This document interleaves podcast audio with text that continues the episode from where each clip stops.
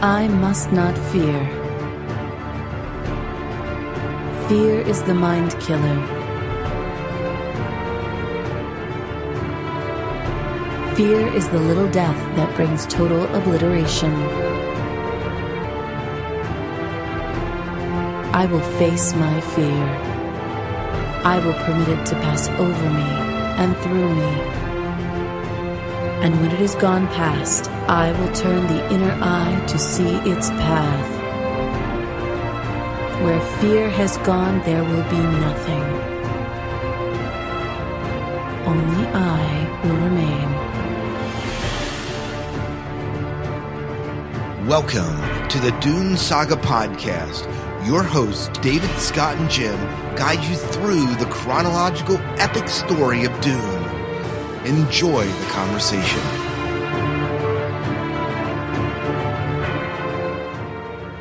Welcome to the Dune Saga Podcast. This is the listener feedback show for the Dune miniseries that aired on the Sci-Fi Channel in the year 2000.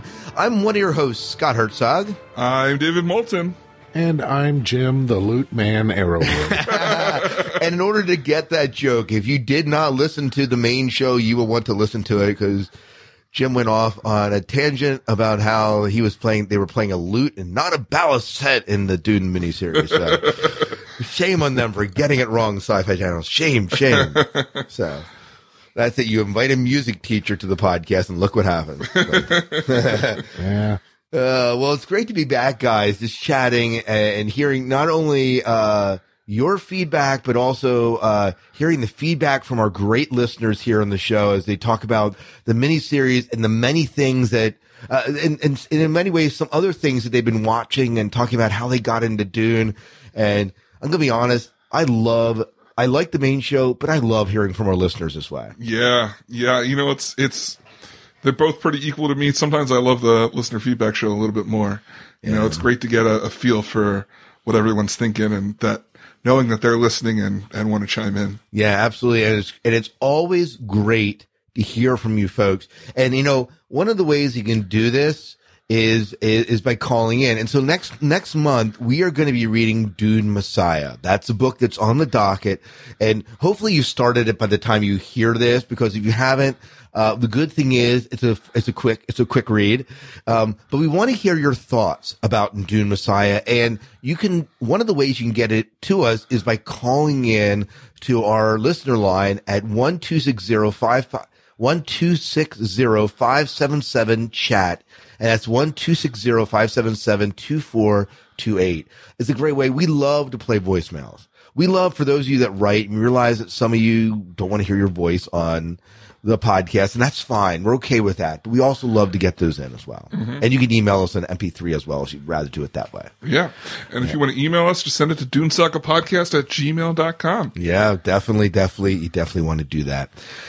Well, we have some exciting things that are happening with the show. So before we get into the listener feedback, why don't we talk about some of the excitement that's surrounding the Dune Saga Podcast? Yeah, all of you out there have been really supportive of us, and yeah, we're grateful for that. We can't say thank you enough. But as you can imagine, doing a show like this is something that actually has a price tag behind it, and we're never going to charge you for the show, of course. Absolutely not. But if you ever feel like you'd be willing to support us financially, and this is international or in the States, there's a great website called Patreon, and what Patreon is out there to do is to help people creating art to get the support that they need from their patrons. And you can we're doing a month by month campaign, so you can go in and say, hey, I love the podcast, I would love to give you $1 a month.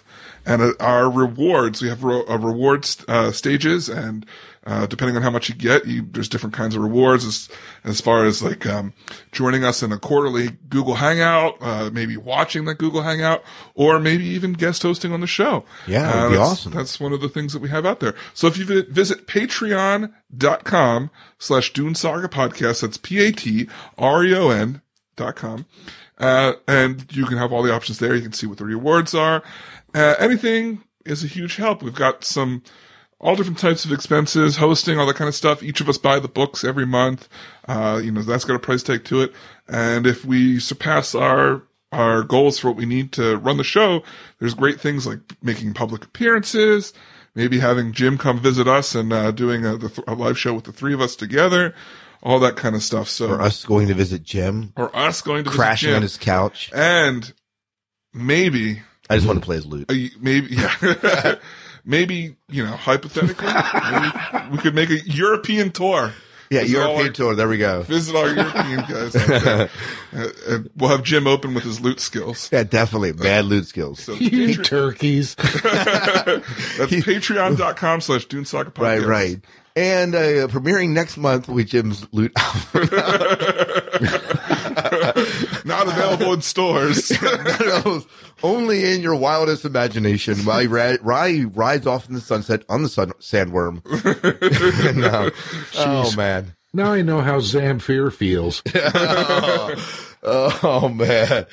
Anyways, we would love, love, love to have your support. And, you know, one of the bonuses for being a Patreon supporter is we just released our Brian Herbert interview, and we're working on Kevin J. Anderson interview down the pike, and we'll get a Brian on again.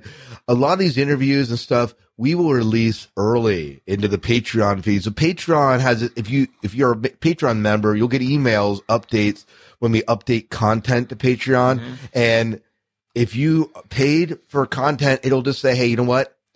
You can get this a few days earlier, so you kind of are a part of the club. You'll all get it. You'll always get all our content. It's just you might get a little bit of an advance. Mm-hmm.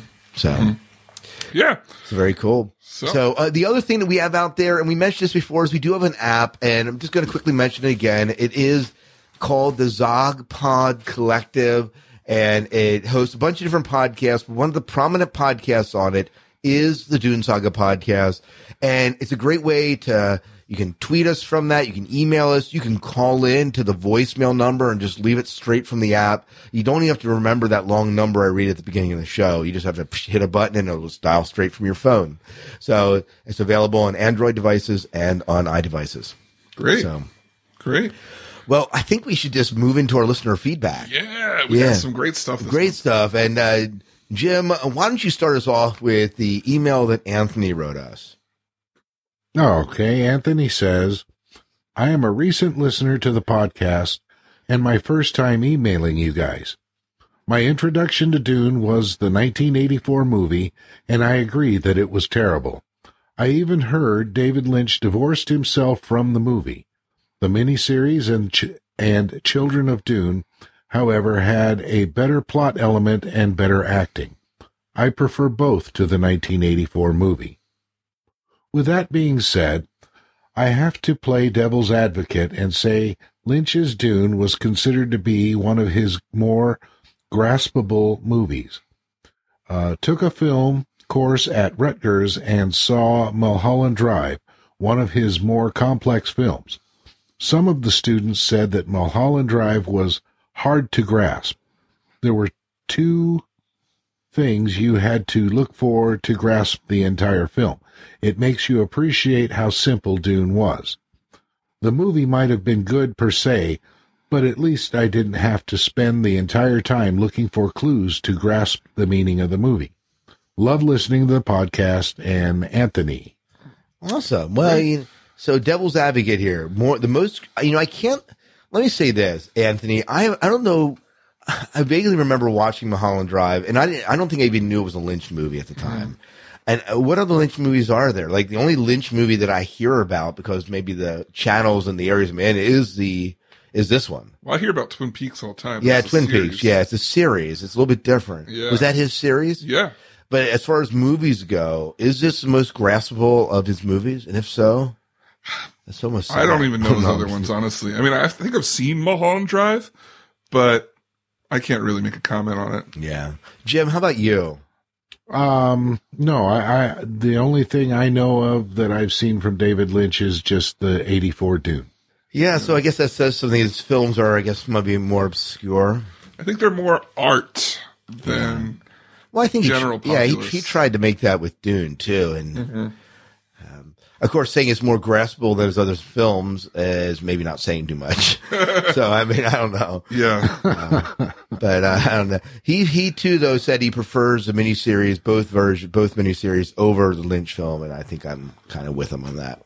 Yeah, you know, we got a lot of people who love Lynch out there. Love the David Lynch film. There are some elements of Lynch that I did like better, as we mentioned on the podcast. But so Matt says here in the chat that they have a lot of the actors from Dune in the Twin Peaks series. So.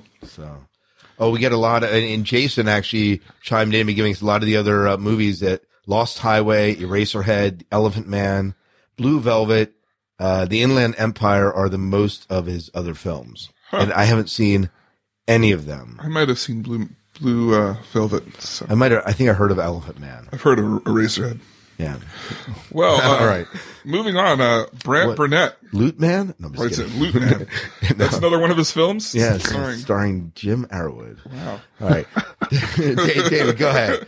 I'm sorry. Brant Burnett chimes in and he says, in response to your thoughts about my comment on Paul of Dune being a betrayal of Frank Herbert's work. First of all, thanks for the kind words about my bad review of the book. I'm certainly not above just blindly lashing out at a book/movie, etc., and have done so plenty of times in the past. And I'll probably continue to do so, as well as the more positive version that being the expression of blind love for things I enjoy. But there's a time for thoughtless expression of opinion, and there's a time to go a little deeper. And I know that if I was going to say something about Paul of Dune to you guys, who, doing a podcast, are exemplifying going deeper, then I had to at least have a clear argument. I don't think I have much to add here except to disagree with something said by, I think it was David. I probably was. But I'm not positive about that. Anyways, the implication was made that maybe in Dune, the written excerpts were from Irulan's work could have been seen as being fictitious, whereas everything else could be seen as the objective truth.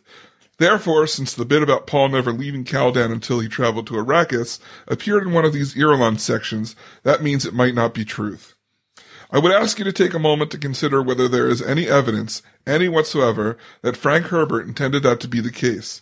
I think you will find that there is none.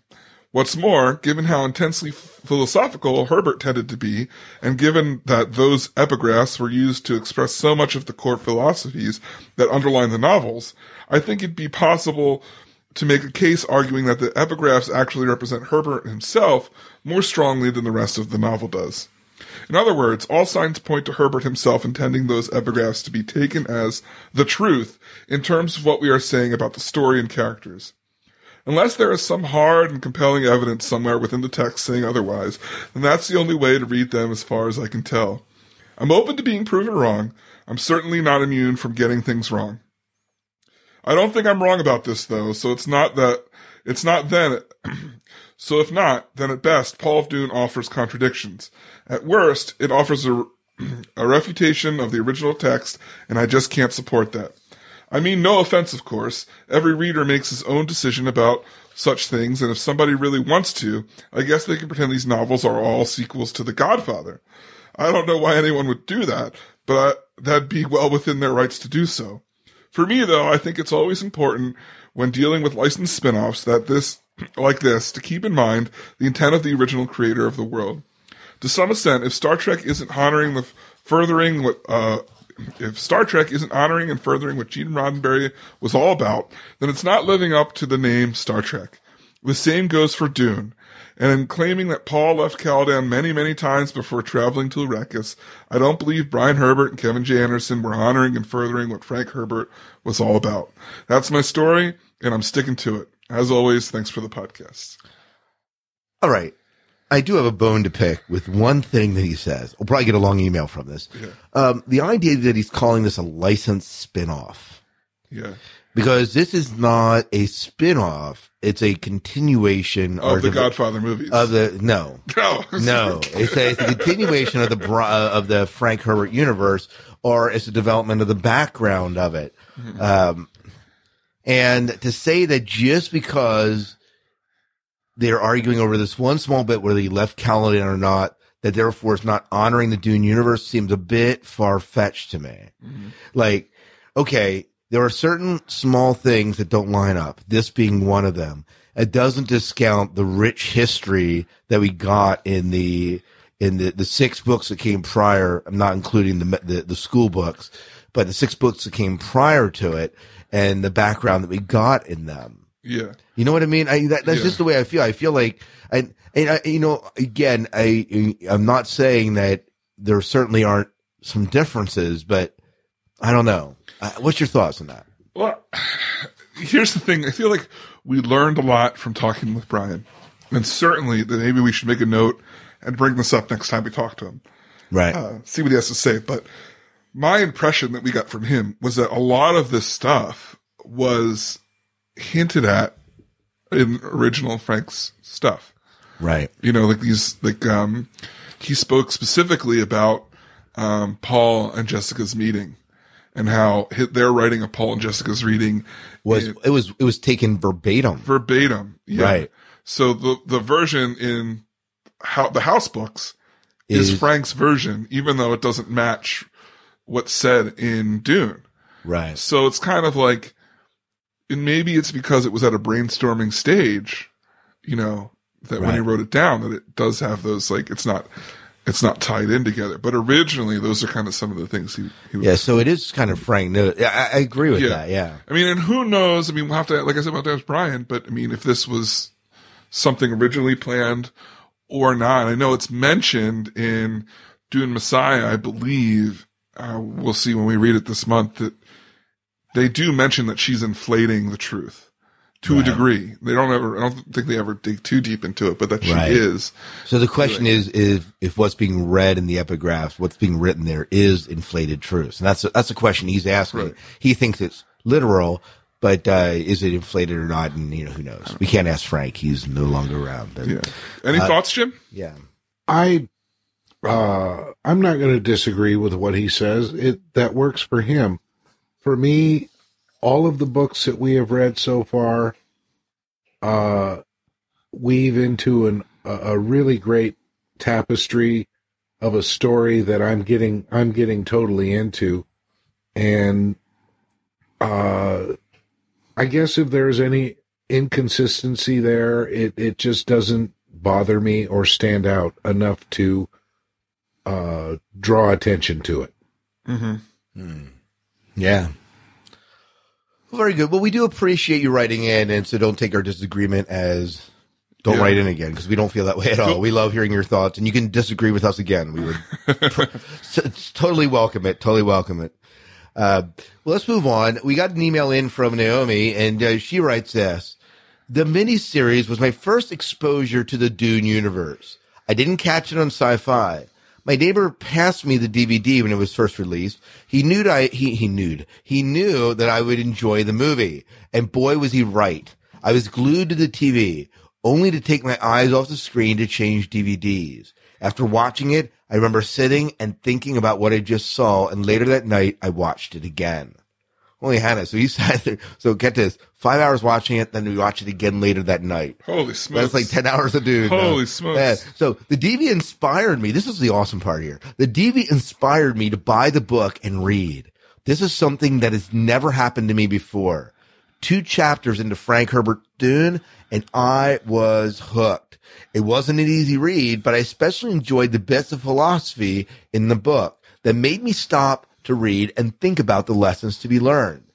After reading the first 3 Frank Herbert books, I moved to the House series. I loved reading more about the characters who I grew to love so much. Brian Herbert and Kevin J. Anderson. Wiring was a big change for Frank Herbert, but the quick flow and action in the House series was refreshing. I want to thank you guys for inspiring me to read the Legend series. It was I was hesitant to start,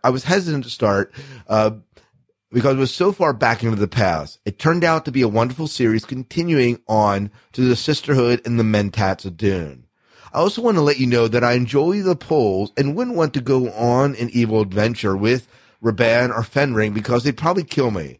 Yui would probably be boring. I think Fade could arrange a first-class trip, and we'd have lots of fun.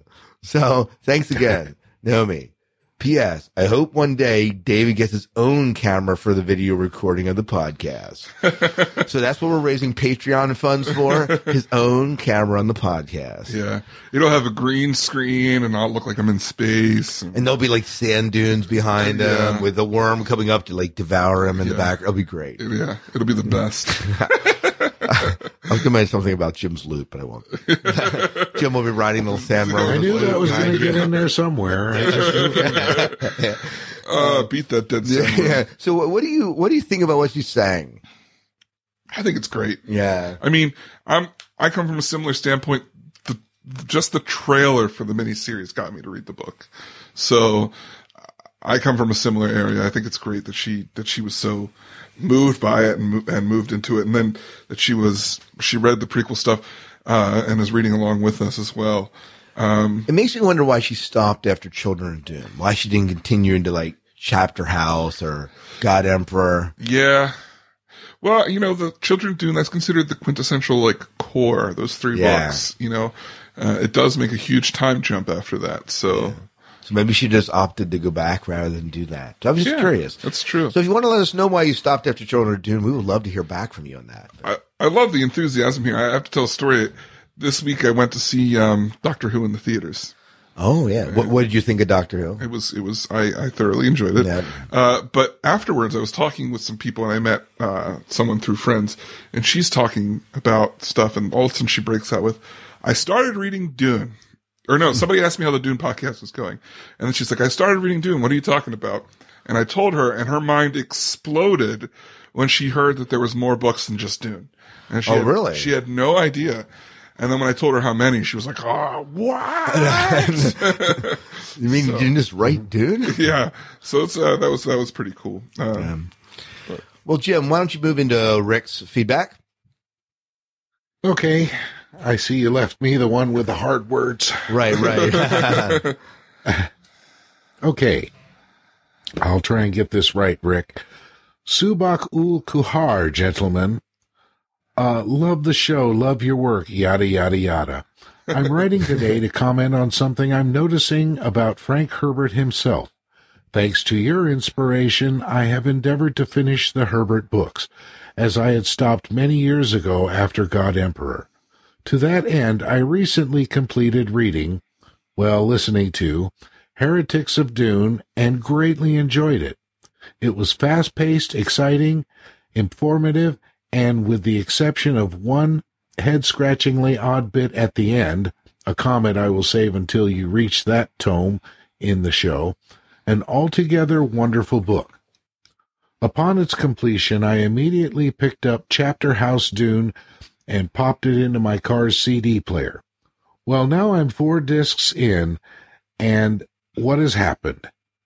In fact, I am struggling against the urge to return the rest of the book unread to the library.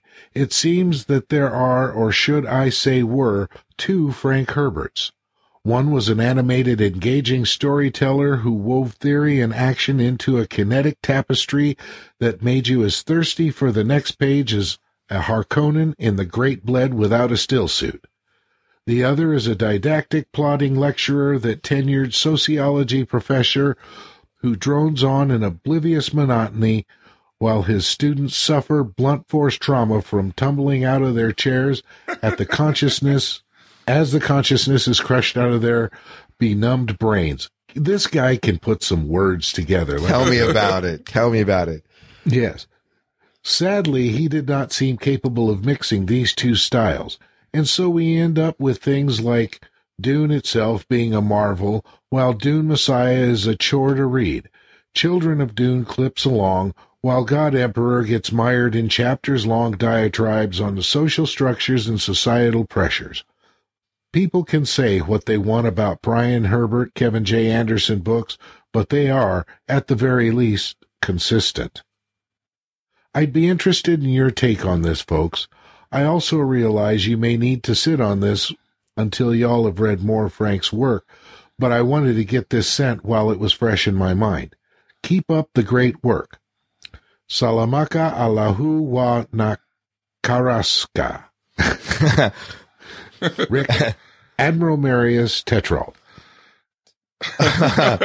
How do you respond? Is I love the description of the two Franks. Yeah. You know, one was animated, engaging storyteller who wove theory and action into a kinetic tapestry that made you as thirsty for the next page as a Harkonnen in The Great Bled without a still suit. What a great metaphor he has written there, and beautifully worded. And then the one where the other's a didactic, plotting lecturer, the tenured sociology professor who drones in oblivious monotony while his students suffer the blunt force trauma of tumbling out of their chairs. And it's just wonderfully written, Rick. I love this. I love it. Thank you so much for sending this in. Yeah. Well, one comment, he comments on, what's Chapter House? Heretic. We learned Heretic was written in part with, Frank's wife while she was dying. Okay. Right. I guess. I forgot. Did we talk about that? Mm-hmm. I need to go back and listen to the interview again, obviously. Yeah. So, I mean, maybe that had a part of it. He was in like a rough part of his life, you know?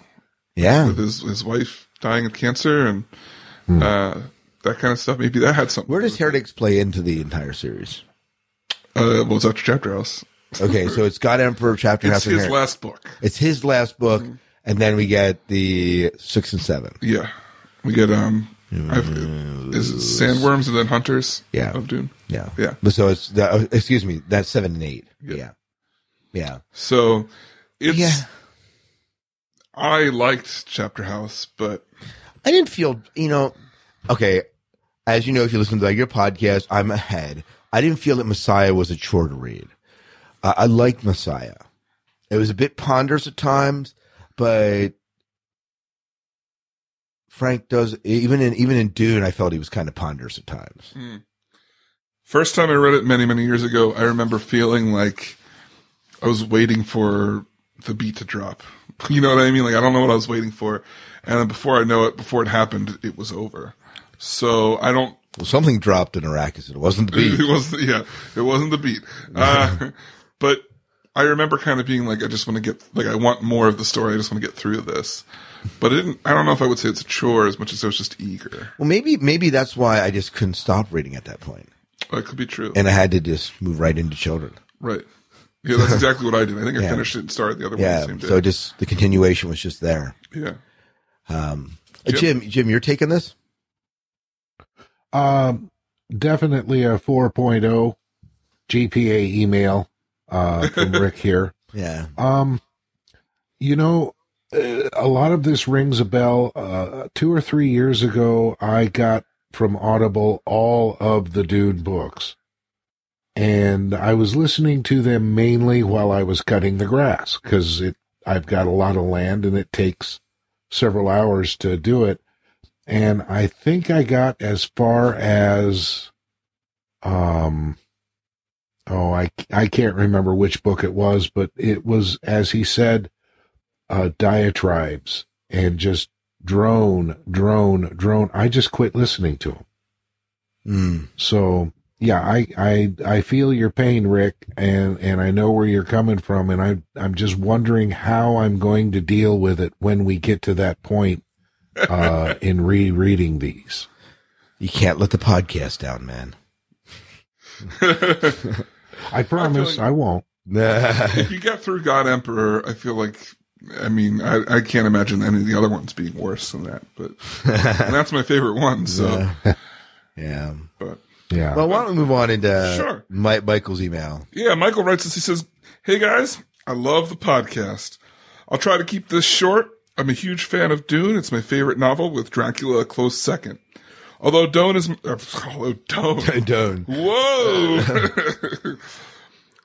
is my favorite novel, I feel that others in the series are horrible. As the series went on, they destroyed the characters. In Dune, I thought Idaho was great, but Isgola was the start of a steady decline.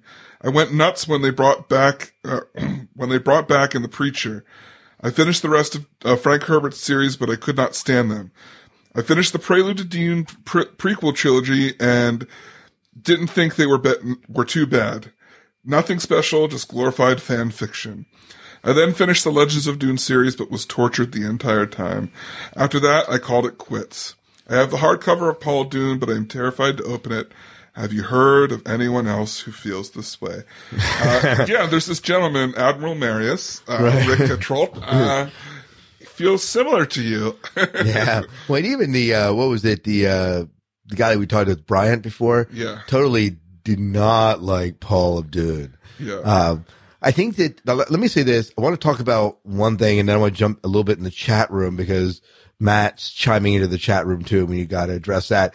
But I think when you read Paul Abdud, you have to read Paul Abdud thinking that what you have here is really two novellas with two separate storylines, one that's happening pre-Dune and one that's happening post-Dune. And if you can separate those two, I don't think that it holds together as well completely as a novel, but you get these two story arcs that I think do flesh out and help understand the story. Right, right. So, any thoughts about what Mike's saying, Jim? I'm just saddened that he's not enjoying it. Yeah. Yeah. But he likes a podcast, so that's cool. That's good, yeah. Yeah. I think it's interesting that he dislikes them so much, but he's read all of them. Yeah, he read them.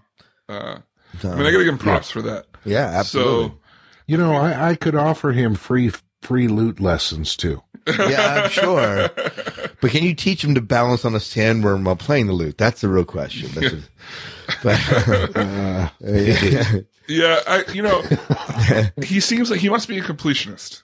Yeah. So, Mike, if you're a completionist, just read Paul of Dune, and you'll get what you get out of it. I mean, you've read everything so far.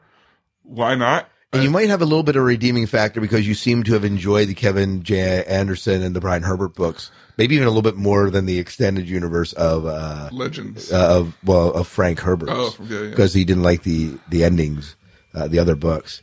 But yeah. But Matt, by the way, just Matt chimed in the chat room. I just finished Chapter House, and all this talk about aristocracy and the social structure goes way over my head.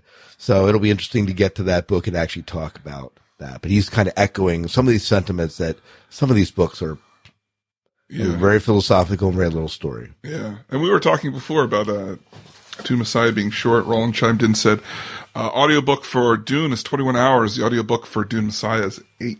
I know. So short. Yeah, and then there's the Wheel of Time book that I am reading, which is like 30 hours. But all right, so Abner chimed in, and I think this actually came through the app. He goes, nice app. I like it. What's the best way to start reading Dune in order? Thanks, Abner. So any of you guys want to chime in here? Go ahead first, Jim. I think the way we're doing it is very good. Yeah. The only thing I would say that you may, if you really want to read them in order, you might opt to do the school books, which we've opted to wait to do because we're kind of hoping the third one comes out by the time we finish the series. Yeah. And I don't know if they cliffhang. Yeah. That would bug me. Yeah. To just like go on, and I would never remember when they came back to it. Right. Mm-hmm. I'm finding reading it in order like this is a lot of fun, and it adds a lot to the story. It's helpful for me, I think so. I don't see anything wrong with reading it in the original way. I mean, that's how I did it originally, but if you're new to the series and you enjoy science fiction for science fiction, and it's not just because you read the first Dune book and you like the philosophy, and you just like general sci-fi, start at the beginning of the Legends I would series. Say that. Yeah. If you have read the first Dune book and that's your only experience and you want more of that, you may want to continue with the Frank Herbert universe. So. Yeah. So when you wrote these up, did you purposely give yourself like the one sentence? Yeah, you know, I'm terrible at reading. And I'm an English teacher and I can't read worth a darn. Jim and David can handle the big one. That's right. In fact, Jim, why don't you handle this big one? This is a little bit bigger than mine. All right. This one's from Benjamin. It says, Jodorowsky Dune. No mention of just how unlikely this was. Would have been interesting and epic, but without them going on about the twin-headed dolphin Dolly wanted to piss into. It's hard to take the project that seriously. I will admit the blue glowing spice, cinnamon is the best Herbert could do, and the magical conception through transmutation of blood have grown on me, though. I never did think the wives' theme tacked on at the end was sufficiently developed. it was the one part Raffaella de Laurentiis did right, leaving out. The whole terrible fate avoided by self-sacrifice is far more ultimately messianic as well, and doesn't reek of sequelitis. In some ways, it is possible this film version could have been better than the book, but there are so many ways it might have ended up campy or cheap-looking. Yeah. From Benjamin. Yeah. Yeah. So what do you think about that? Talking about Jodorowsky's Dune, which, of course, we don't have any completed Dune, but we got a little bit of glimpse of into the film. It would have definitely looked campy and cheesy. I guarantee that. I mean, seeing his other films made at the same time, they look horrible. Now, if he would have made that film today, he may have been able to pull it off without it feeling very campy. Right. It probably would have felt more like Prometheus, I think. Yeah. Now, however, would it have eclipsed the book? I think it would have, it's almost a different story. Yeah, it is. Almost. Well, he didn't read the book, right? Yeah. So, I mean, or he didn't read it at the time he took on a film. So he had some good ideas in general. Now, one of the things we learned at our showing is that he took a lot of his ideas from the film that, you know, weren't actually part of Dune and added them into his graphic novels, which is what he wound up going on to do more of. Right. I haven't had a chance to read those, but we heard from other people that they are fairly good. Yeah. So. Oh, very good. Why don't you take on Roland's email? Okay. Roland writes in. He says, this is about the Dune miniseries. He says, hi, David, Scott, and Jim. I've only had the chance to watch the first two parts of the miniseries, so I'll give you my response up to that point. Slacker. I know. Didn't finish it. I know. Slacker. If my feelings change after I watch part 3, I'll let you know. The miniseries is much better than the 1984 movie. I'm particularly glad they didn't do character personal thoughts as voiceovers. My biggest complaint is I find the series a bit slow. It's interesting for me since I read the books. However, I feel it's a bit boring if I wasn't constantly comparing it to scenes from the book. My only other complaint is the blue eyes. They are too bright sometimes and inconsistent throughout the series. It's very distracting. I give the miniseries 4 out of 5. And you are in agreement with us because that's what we gave the entire miniseries. I think the last part he would really enjoy. It picks up the pace just a little bit toward the end. Mm-hmm. They fix the eye things in Children of Dune too. They do. They do. So they have better eyes. Maybe they consume more spice so their eyes maintain the blueness longer. You got to stay in the universe. Right, canon. Right. Yes. Exactly. Yeah, reasons for it. Yeah. Jim, any thoughts on what Roland's saying here? Yeah, I have to agree about the eyes. They did distract me from time to time. You know, it is slow, and I think that's where the whole half-hour prerequisite talk kind of helps. And, you know, I think the other thing is, and I keep telling myself, it felt like this time, I even said to you, I said the pacing felt slow at times. Mm-hmm. But remember, this is spread over 3 nights. And depending where they left the cliffhanger from the night before, you were waiting. And you can tolerate a half an hour of background or development and have it be a little bit slow if you know you're going to get some faster things. But sitting down 5 hours to watch, you're going to feel a little bit differently about that. Yeah. Yeah. Well, let's move in. This is from Alex Jowski via Twitter, and he said, start listening through your archives, great show. And then we had, is it Adham and Tha via Twitter, is that right? Yeah. Okay. So. You guys are the best and never miss an episode of the podcast. Awesome work. So thank you. Yeah, we appreciate those kind thoughts and sentiments. Well, I want to share, we have one more email before we get into some iTunes reviews, and this comes from Matt, and he writes this, greetings from Sweden. So he's chiming in from Sweden. I don't know if he's still in the chat room, but wow, that's quite a bit away. So I mean, he's up. He's really late. Or really early, depending how you look at it. He was just talking a couple minutes ago. 35 minutes ago he was on. Looking forward to hearing what you guys have to say about the miniseries. I've already touched on this in a previous mail, but I thought I'd chime in with my 2 cents. Well, from a narrative standpoint, the miniseries blows the 1984 movie out of the water. No pun intended. It's just simply a better script. And with the considerably longer total runtime, they can do so much more with it. But there are some things that I simply can't get over, namely all the budget constraints. I'm talking set. Jimmy agrees with you. Costumes and some of the actors, and thankfully the sparsely used CGI. Take the Emperor, for example, who's supposed to look, emperor-like. Instead, he looks like the spitting image of Liberace. I'm serious. Look at the picture I attached. And I can see it now that you said that. Don't even get me started on Irlanda butterfly dress. What were they thinking? In terms of acting, it's pretty uneven. It can go from very convincing to some cheesy guy in a funny hat delivering the most overacted line I've ever heard. People seem to make a big deal about the fact that William Hurt is in it. But judging from everything I've seen of him, he has less of a personality than a sand trout. Great line, by the way. Overall, it's a very enjoyable experience, but like the movie, leaves some things to be desired. All said, I like both the movie and the miniseries, and albeit for different aspects. I like to say that if the two were combined, it would be the Kwisatz Haderach of movies. So I think he's actually talking about Children of Dune, which we'll talk about later on. He wrote another part that we eliminated. I'm hoping this isn't the last time we see Dune on the big screen. But with the attention of Jodorowsky's documentary received, and not to mention the fact that Frank Herbert's book, Soul Catcher, is getting the movie treatment, I think it's just a matter of time before the spice will flow again. The Dune saga is far from over. Keep up the good work. Kind regards, Matt. Yeah, we heard some brief talkings that there might be more movie talk. Yeah, so Soul Catcher, I'm glad that you mentioned it. He's actually still here. So 3:30 over in Sweden right now, and it is what time here? I don't have it right here in front of us. 9:30. So 6 hours ahead. Wow, so he's up early. So, or late, or we're entertaining him on the late shift maybe. But, you know, the fact that a Soul Catcher, I haven't read, but I definitely want to read this before I go see the movie when it comes out. I'm glad to see that he has another book of his that is actually making it into theaters. Yeah. Yeah. So what do you think about what he's saying here about the miniseries? I mean, the CG, looking back, it bothers me. But in general, I mean, I love William Hurt in it, and I guess I'm one of those people that makes a big deal out of it.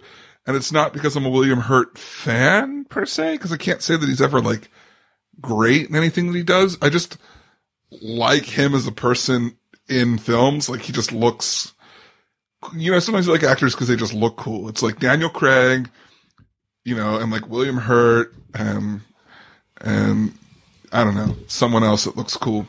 Patrick Stewart.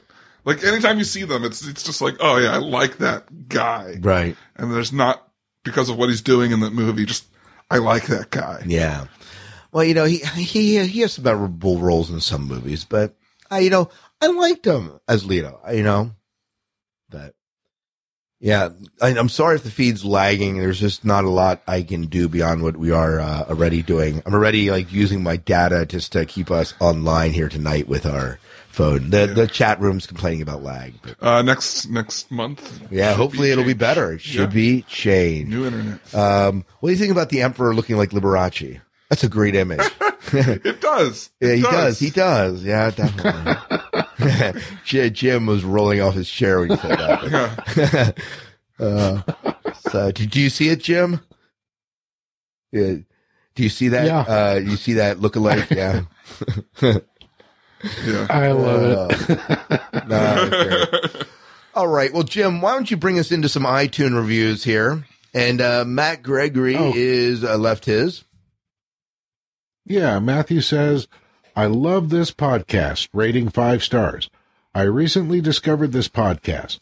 What great timing, as I am in the process of reading the whole series of Dune books, including the controversial newer ones by Brian Herbert and Kevin J. Anderson.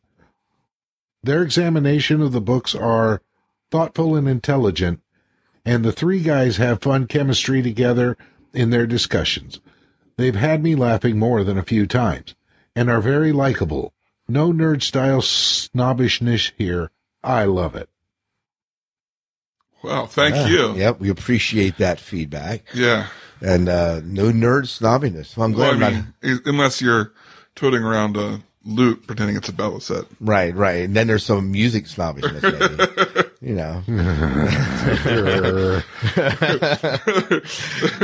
Jim's never going to talk to us again.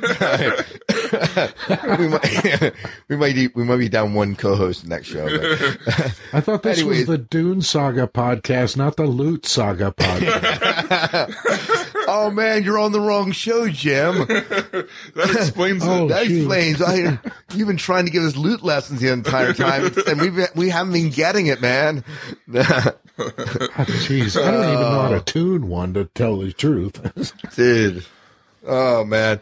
Do you want to read the next one here, Jim? Sure. American Cankles. Their knife does not chip and shatter. Rating 5 stars.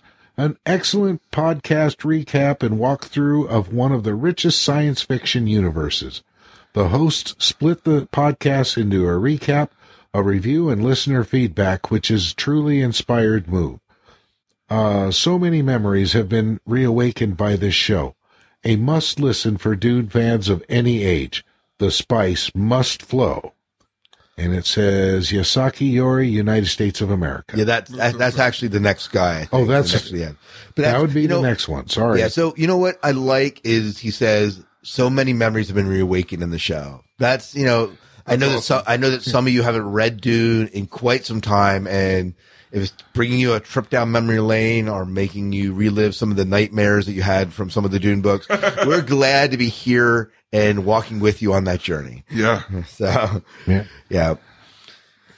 All right. Do you want to read the last one? I get it. You got it? Sure. Yeah. Very good. Well, we have one more review from iTunes, and Sasuke Yori says... with a 5-star rating, you guys are doing a great job. So thanks, Sasuke, for supporting us. Yeah, that's awesome. Thanks for all of the support from all of you. From those just listening at home to those who write us. Those staying up at 3:45 in the morning in Sweden and listening to us in the chat room. That's awesome. That is. And we're grateful for the chat room tonight. We've had a nice chat room. There's 7 to 8. There were upwards towards 7, 8, 9 people in the chat room at different points. Yeah. And for those of you listening on the podcast, we have on our website when we're going to be recording, and we may not always advertise we're doing it live, but as long as we don't have feed issues, we try to do it live, and you can actually join us, hear the conversation, and chime in as we're talking. It's absolutely an awesome experience, and we love the chat room. I know that sometimes the chat room goes on its own tangents, and I've heard from a couple of the people who take part that they love the discussion that's in the chat room because they're talking about what we're talking about, and then they can go back and listen to the podcast later and hear all the stuff they missed because they were arguing over whether or not a balisette was a lute or whatnot in the chat. But yeah. It's great. So, as we wrap up here, there's no bad reviews. I actually looked some up, and I just didn't think that any of them were constructive or different or unique in any way. It was a lot of just the basic, I don't like this movie kind of stuff that didn't necessarily have anything to do with Dune in general. Yeah. So we had that. Just go over some stuff next time. Dune Messiah. That's what we're going to be talking about. Dune Messiah, yeah. So if you want to be a part of our listener feedback show and get your comments on about Dune Messiah or anything else Dune that you feel like you'd like to talk to us about, past books, future books, whatever, we'll take it. So you can do so by emailing us at dunesagapodcast@gmail.com. You can also leave feedback on our Facebook page at facebook.com/dunesagapodcast or shoot us a tweet. That's Dune Saga Podcast. Right. You can also call us on our listener feedback line at 1-260-577-CHAT. That's 1-260-577-2428. And you know, the easiest way to do that is just go download our app for your Android or iPhone or whatever device that you have. And there's a little button you can just hit within the app and just call us. And you don't have to remember that number. And you can email us. You can respond to us, and you get all the backlog of episodes of the Dune Saga right in your phone, and it's pretty awesome. Yeah. Pretty awesome. Yeah, it's great. So the poll question for this month is, who is your favorite actor-character combination from the 1984 David Lynch film Dune? And you can find that poll on our website on any of the posts. It'll be right at the bottom. And take part in that there and see what's up. And at this point, we would congratulate any of our Patreons who were at the $10 level. We haven't had anyone there, but if you'd like to be the first, head on over to patreon.com/Dune Saga Podcast and check out our campaign there. We also have a special page on our website where our Siege members are listed, so you can check that out too to see who's supporting the show. Yeah. So I think that's about it, huh? Go ahead. Well, hold on. I should like to add that anybody that gets on that Patreon at the $1,000 per episode level will get free loot lessons. Whoa! Okay. Watch it. It's just going to roll in. Per episode level. All right. You realize, Jim, now that we've said that, we actually have to deliver on that. And I'm just saying that. Well, hey, I'll just do it like I do at school. I'll just stay one page ahead of the kids. That's the way I teach sometimes too, unfortunately. Yeah. That works. Oh, loot lessons. Maybe I'll have to pledge that. I want to loot. So. Yeah. No, that is awesome. Well, go ahead. If I can't deliver, we will give you your money back. Oh. I thought that we had some lag there for a second, and then I was like, no, that's a joke. Oh, that's terrible. We really need to wrap up this show and not ever get too distracted. But anyways, if you would love to support us on Patreon, we would love to have you join us in our Patreon campaign. And you can do that at patreon.com/Dune Saga Podcast. It'll take you there. And you can also find the links from our site. Yeah. So for the Dune Saga Podcast, I'm David Moulton. I am Scott Herzog. And I'm Jim Arrowwood, your favorite loot teacher, saying, may Shai Hulud clear the path before you.